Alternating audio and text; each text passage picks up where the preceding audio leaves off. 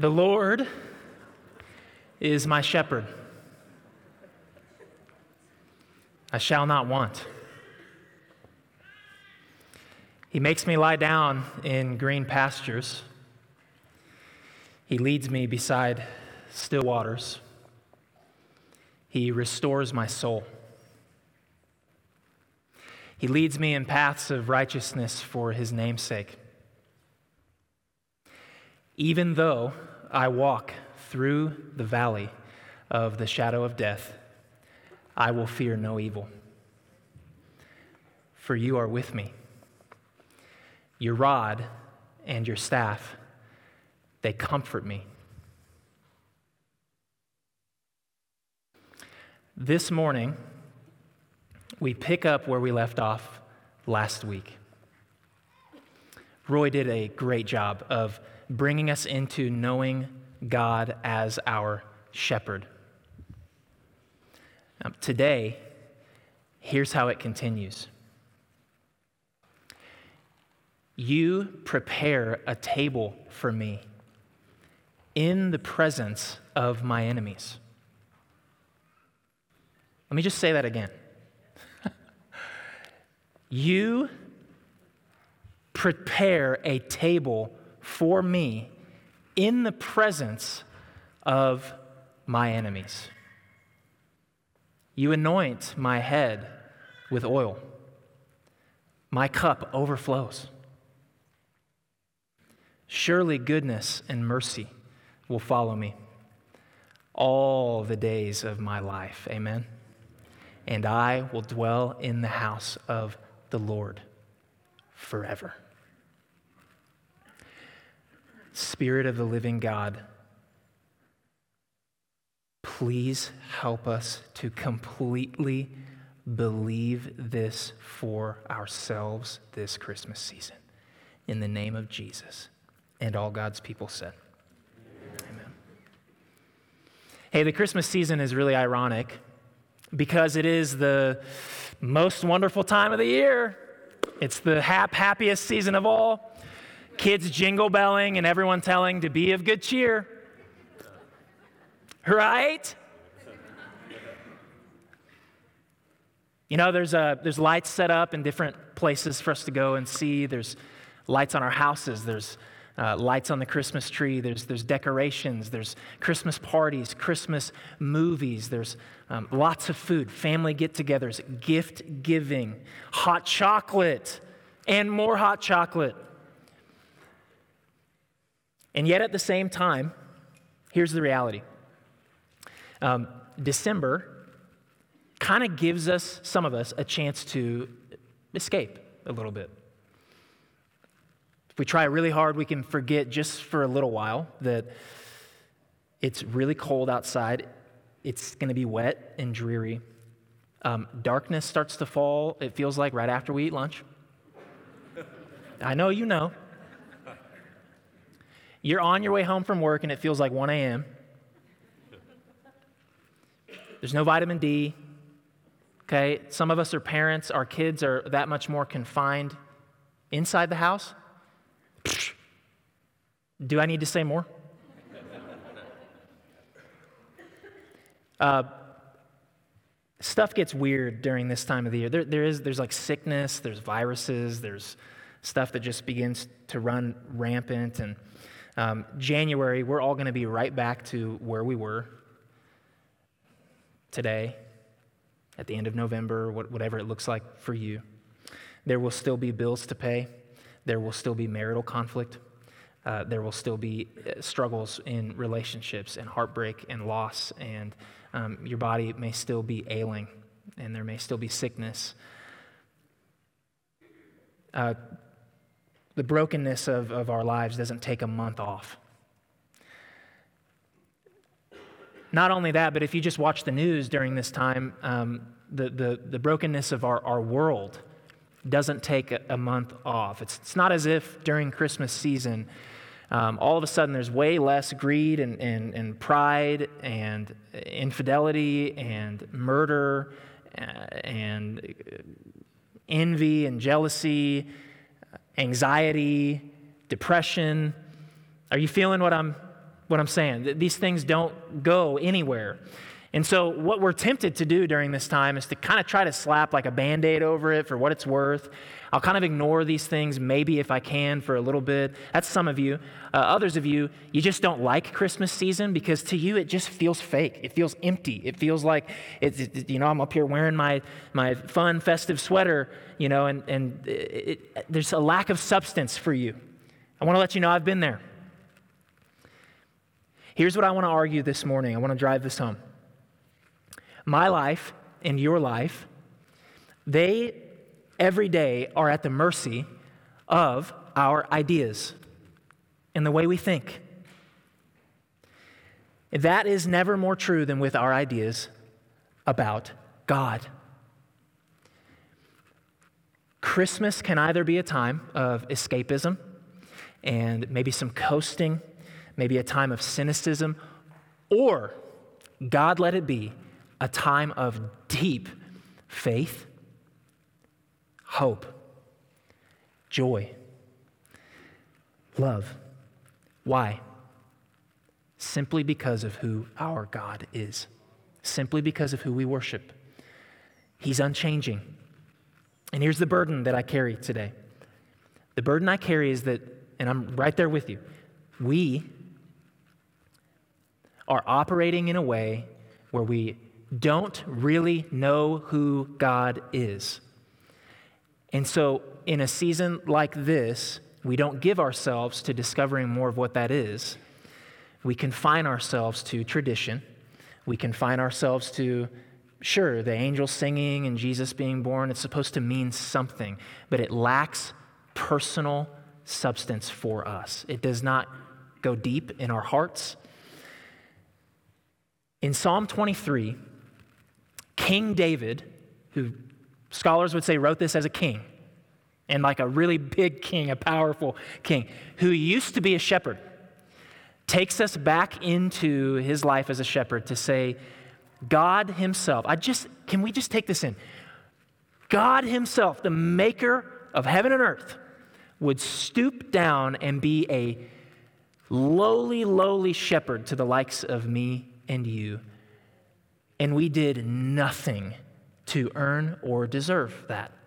That is our blessed hope that God would shepherd our hearts and our minds, that we would know Him like that.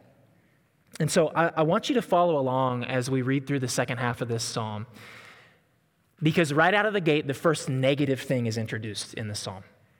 Okay? It's, it's like really great things beautiful things. If you're a person in the room, your picture of God's word is that it's just a lot of sweet nothings and a lot of fancy uh, sounding phrases and just religious words. I'm here to let you know that presumption is wrong.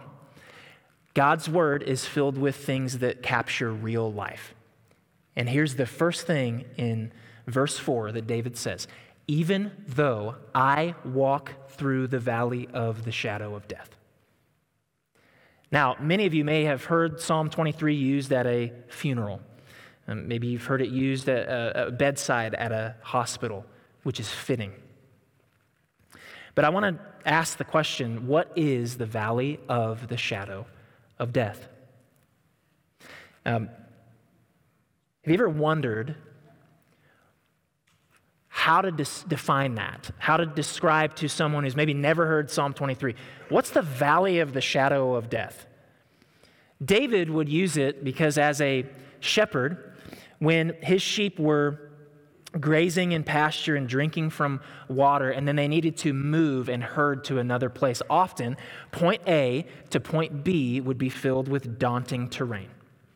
There would be actual, literal valleys that the sheep would need to make their way through with steep mountainsides. And here's, here's the key predators. They would not be in a position of anything but disadvantage because they'd be in a low position. And there would, just imagine the actual shadows that would come from the hills and the mountainsides around them. And if anyone wanted to descend and attack, they would succeed. What was the sheep's what was the flock's hope in those moments? It was their shepherd who was there to defend them. The valley of the shadow of death. Commentators agree that the definition isn't perfectly clear. Here's what we do know it is describing and it is capturing something in your life and mine that is dark. The original Hebrew would mean um, dark, darkest valley, deep darkness. And so, um, in your life and mine, uh, imagine something that, that is a reality that's fearful, a reality that is uh, dangerous, something that is uncertain, something that might feel gloomy, something that leads you into hopelessness or despair. Um, I'm not a fool because I'm a human being too. You have walked in here this morning to this church carrying something of those things. And there's something in your heart right now that is just settled with darkness Uh, what I want to take us to in this psalm is back to the beginning um, when Adam and Eve rejected God in the book of Genesis. And they, in essence, wanted to be their own God. And there was something introduced in Genesis chapter 3. Many of us know this. It's the, the curse, the fall of sin. And it introduced into the world and it brought with it all these manifestations of vice and, and, and sickness and death itself, so much so that we cannot look around in our world and imagine a world without those things. That feels so strange to us, so weird to us to think about actual, literal, perfect peace every day. In every situation, no threats to our life, no reason for tears, nothing at all that is broken and evil and dark. We don't know that. That's not the world that we live in. And the prophet Isaiah, in his 25th chapter, he would call this something like a cloud, like a mountainous shadow that just hovers over all of our lives in this era of humanity. And we're all living under it right now. And, and, and sometimes we don't even notice the shadow. We've just gotten used to it. We've accepted it. We've learned to live with it and cope with it. It's destroyed our hope because we've stopped believing that there's something better. We stopped believing that there is actually a desire in God's heart to make this not our reality. And that He's actually done something to begin that work 2,000 years ago. He's actually begun something that's going to usher in a future for you and I that by faith in Jesus is full of light and that darkness is removed. The message of the Bible is clear it's that the curse of sin is real, it's corrupted us in our lives, and we know deep down that this is not the way that it is supposed to be. Diverse are the stories in this room that have felt the pain of this fallen life that we live. Diverse are the stories in my own city group We've spent many Wednesday nights this last semester, people two or three at a time sharing their stories and answering the questions of how did you come to know Jesus? What uh, was a picture of your upbringing? What circumstances in life drove you to faith in God? And I'm telling you, sitting in my living room at my house and listening to the stories of, of people all of whom have, in their own ways, experienced pain and loss and, and heartbreak and anxiety and loneliness and depression and addiction and health woes, broken relationships. Uh, the many days in life, even now, that are lived in the valley of the shadow of death. But here's the promise that is made in that 25th chapter of Isaiah. He will swallow up on this mountain the covering that is cast over all peoples, the veil that is spread over all nations. He will swallow up death forever. And the Lord God will wipe away tears from all faces, and the reproach of his people he will take away from all the earth. For the Lord has spoken, it will be said on that day Behold, this is our God. We have waited for him, that he might save us. This is the Lord. We have waited for him. Let us be glad and rejoice in this salvation. This is why David can say, I will fear no evil, for you are with me. Your rod and your staff, they comfort me.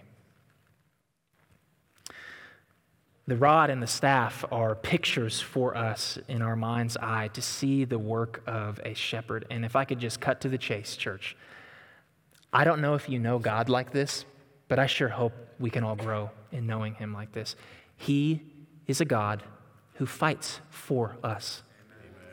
He actually wants to contend for you in the spiritual battles that face you every day. He wants to fight your battles. This is who He is.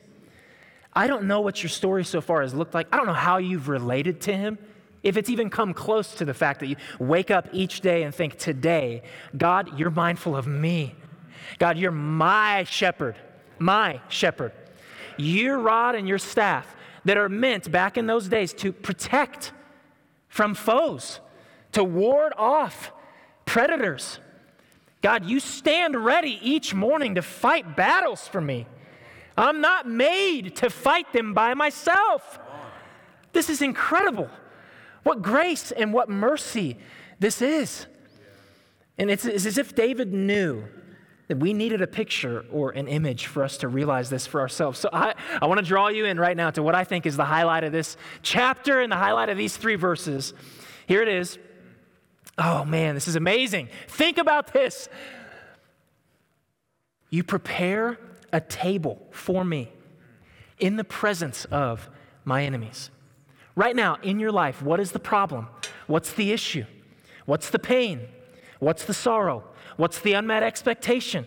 What's the broken relationship? What's the health woe? What is the threat of death? Where is sin reigning and ruling and, and addiction is taken over and, and there's habits forming and it's destructive? There is Yahweh. Sit down at the table. It is not a table that's made when you have managed to ward off all the enemies. It's not a table made when you've managed to escape from all of them and find a quiet place where they're not to be found. Imagine standing in the middle of a literal valley proverbial enemies all around you. And right there, right there, is sitting someone at a table with a chair pulled out for you. And here's what makes all the difference is who is sitting in the other chair. Can we just stop for a moment? This should be life changing to know God this way. Despite everything that attacks, in spite of everything that attacks, there is God with a rod and a staff. And this is what this is saying. What a picture.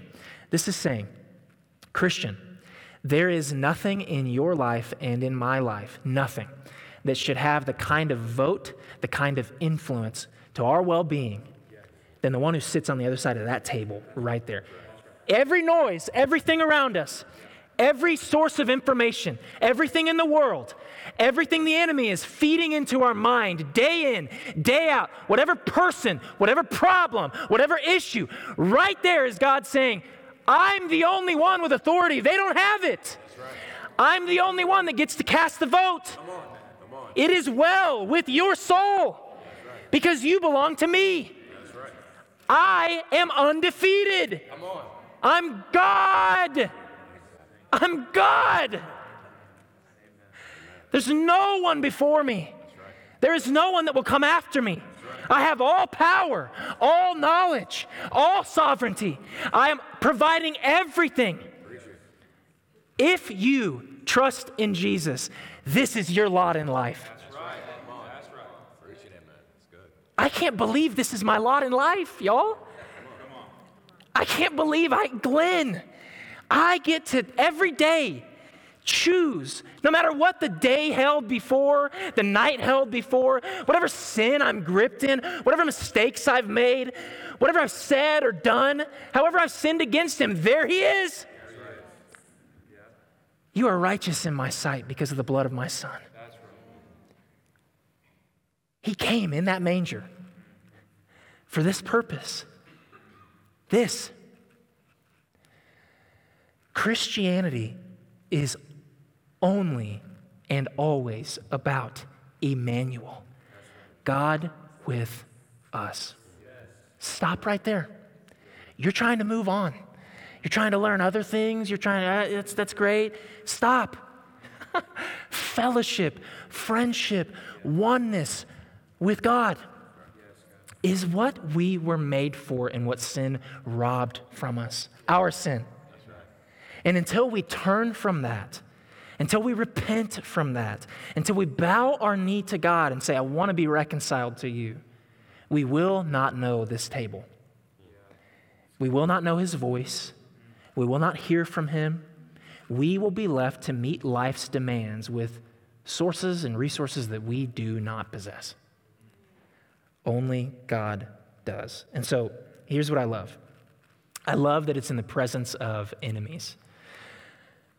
Because if you think about that pseudo practically, that means that every time that God heals your heart or changes your perspective about something, it means that every time God relieves your sadness or strengthens your weakness or sustains you when you feel like you can't persevere, it means that every time um, God reminds you of what is true when you're not believing it, every time that He restores your peace, it is not a removal of Satan. It's not necessarily a removal of sin or trial or conflict, but it is a greater and greater and greater flexing in the face of those things. Your faith ought to be defiant. My faith ought to be defiant. We choose each day, the Lord is my shepherd, I shall not want. He prepares a table for me in the presence of my enemies. Every time that something is overcome, it is a greater power displayed. It is a, it is a peace that I get to experience that the world does not know of. Only Jesus can provide it. So listen, born again, blood bought, spirit sealed children of the Most High God. I just, however this applies to you, you have already won. Victory is already yours. You are a conqueror because of Christ in you. The outcome is set and determined for eternity. You walk through the valley of the shadow of death. You and I, that's not our destination or our dwelling place. We walk through it. And we do that many times in this life. It is not where we end up permanently. Hallelujah. Thank you, Jesus, our deliverer. When trial comes, when pain comes, right now, whatever it is today, th- th- this morning, uh, when the enemies of your peace and, and joy and hope show up, God says, sit down. Take a seat. Sit down. Please, please, please. The seat is right there. Sit down and look at me. Listen to me. Exhale. Breathe. Child, whatever this is, I've overcome it. Dine with me. Be with me. Talk with me. When we don't choose to do that, it looks like going to church for 30 to 40 minutes of nuggets from His Word and then devouring information and thinking things all throughout the week that make whatever deposit was made gone and obsolete. We tend to regularly dine with and spend quiet time with and entertain thoughts from the world and from the evil one. And it looks like nursing negative emotions. Looks like being content with a view of God that is a small measure of who He actually is. And it's a regular refusal. Oh, church. It's a regular refusal to learn more. I, I, hate to say that because I don't want you to hear that from me like I'm, I'm not refusing that. I just, I'll, let me make a confession right now to you. And I, I you know, this is my problem. I, I would think that it's probably yours too. This is why I need Christmas. Like, this is why I need Christmas time. Um, my awareness of and my sensitivity to every problem and issue and fear in my life can easily, easily, easily outweigh my awareness of and sensitivity to God with me. And when this changes, when time is spent with God in the study of His Word, in prayerful conversation, in pursuit of Him, in quiet reflection of who He is, when I'm calling and commanding my own soul, believe this truth, believe this. This is true. This is actually true. Here's how David describes the table of fellowship that you and I can find You anoint my head with oil, my cup overflows. This isn't like you sustain me you make everything okay. This is you. This is, this is blessing. This is abundance. This is you, you anoint me. Um, this is indicative uh, in Scripture with oil of, of saying the Holy Spirit's presence, God's presence and power are with me. So much so that I overflow. Uh, um, R.C. Sproul uh, is a, a late, great author, pastor, here's a quote from him. It won't be up on the screen, so just listen to me. The pursuit of God is not a part time weekend exercise. If it is, chances are you will experience a part time weekend freedom. That's right. Come on. Come on. Uh, I love the picture of olive oil that a shepherd would use for his sheep. Um, there were often parasites and bugs, and so the shepherd would take oil and would anoint the sheep's head and nose and ears um, to ward off those things. And it, it was a picture of one thing for the sheep, and it's a picture of one thing that I long for all of us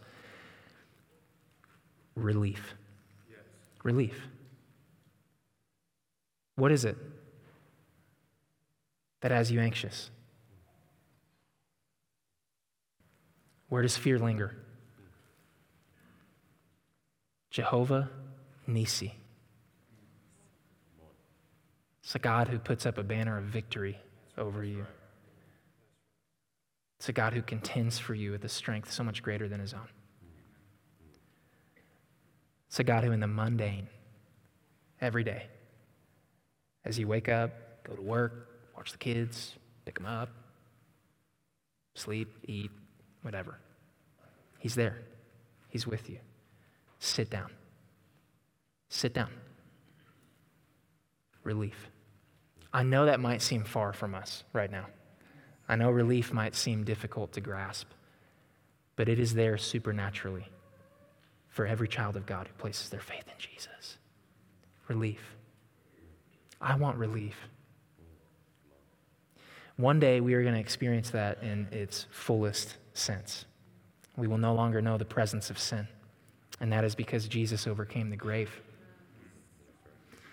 And he has the power to conquer forever Satan, sin, and death itself, our greatest enemies. The language of my cup overflowing. I'll close with this. This is what we need to see in one another.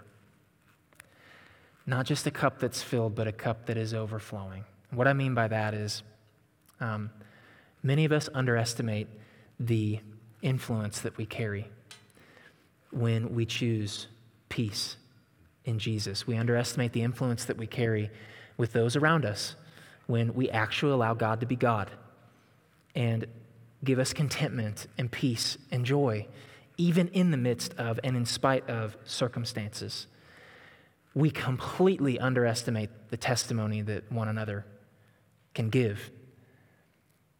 I don't know about you, but my life has been changed by men and women who've been around me and have witnessed to the goodness of God in difficult seasons. So, would our application be that we would so choose to take a seat at that table that it wouldn't just bless us, it would bless those around us. Here, here's what people, Christians, here's what people in your life don't need this season. They don't need your Christmas fashion. They don't need your amazing, thoughtful gifts.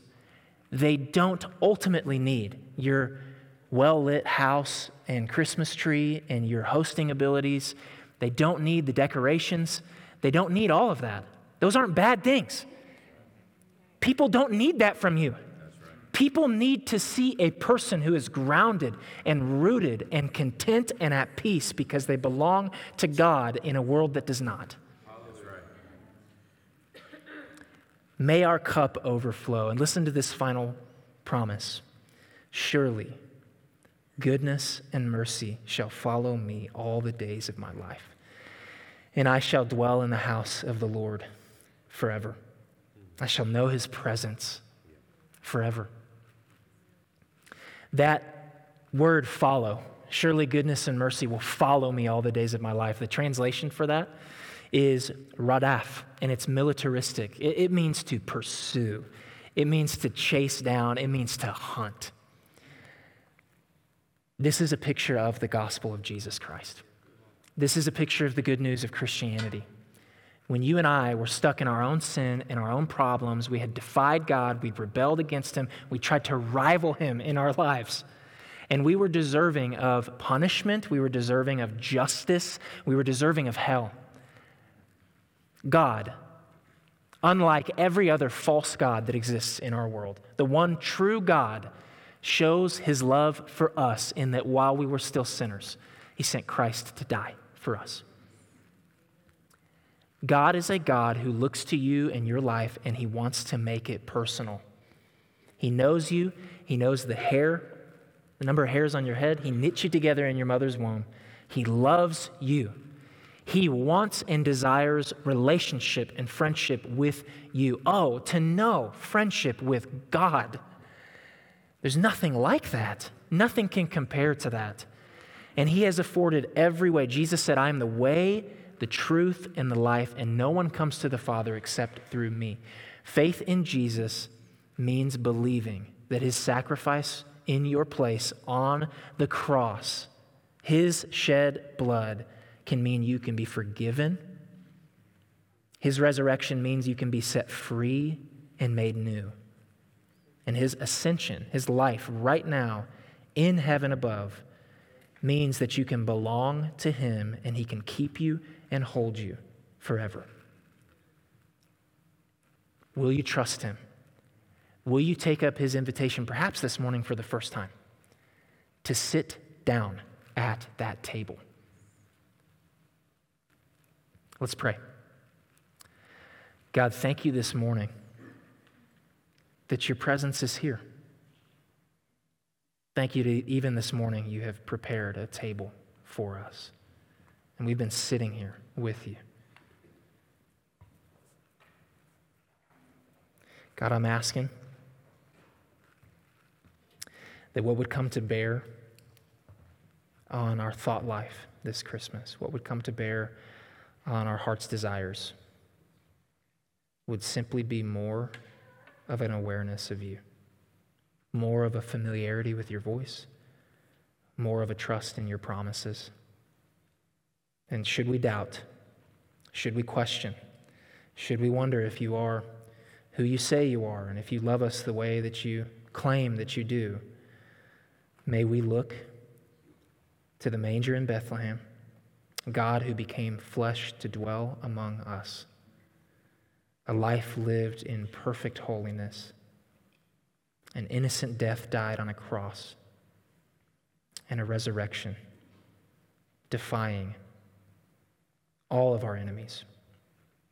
We love you, Jesus, because you first loved us. And I'm asking, Holy Spirit, right now that CLB would actually choose, choose, God, that we would make the choice this Christmas to sit down with you, to take you up on the invitation to sit at the table and listen and talk and know you.